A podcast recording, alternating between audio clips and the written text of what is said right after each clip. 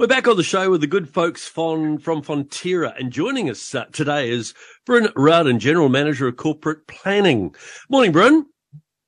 Morning, Brian.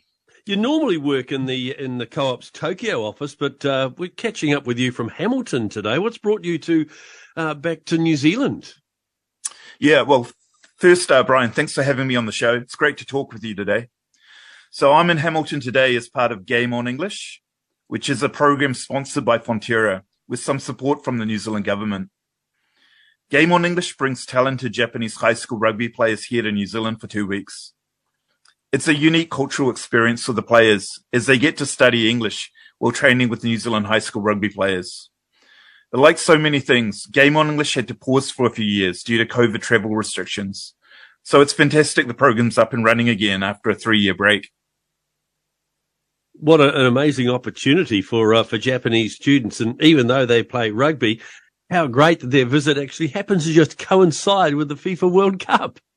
Yeah, Brian. Yeah, it's it's definitely a great time for the young athletes to be down here. Um, it's especially meaningful because this is the first time that a girls team has come to New Zealand as part of the program. So last year during a trade mission to Japan, Fonterra promised that a girls team would come to New Zealand as part of the program. So we're really honored to fulfill this commitment to be here in New Zealand alongside so many women athletes who are shining on the world stage, it's hugely inspirational for our girls team. Who knows? Maybe we'll see some of them representing Japan soon in a Rugby World Cup. Yeah, I'm sure we will. So, other than playing rugby and learning English, what else is on the agenda for the teams while they're here? Yeah, Brian. So the, the teams have been here since July 24th, and they've been having a great time so far. Uh, they're hosted at Hamilton Boys High and Hamilton Girls High. And with their world class rugby programs, the schools couldn't have been better hosts. The teams also enjoyed a day trip to Rotorua last week where they had a great experience zip lining in one of our native forests. And they visited our manufacturing site in Waitoa yesterday. They'll also be visiting the Waikato Chiefs training facilities tomorrow, which will be followed with a rugby match against one of the Hamilton High School's teams, which I know they'll really enjoy.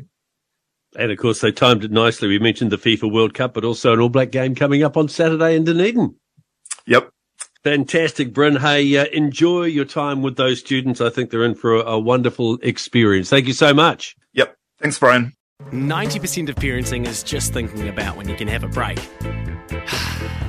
And when you do take a break, enjoy the Parenting Hangover podcast. They go together like a tutu and jandals. We've said from the get go, we ain't parenting experts, no. but it's cool to hear what is your neighbour doing? What do they say? A problem shared is a problem halved. Oh, that's good. Not that my children are problems, a... but I feel better talking about it. The Parenting Hangover with Clinton Jordan. New episodes every Thursday on iHeartRadio or wherever you get your podcasts.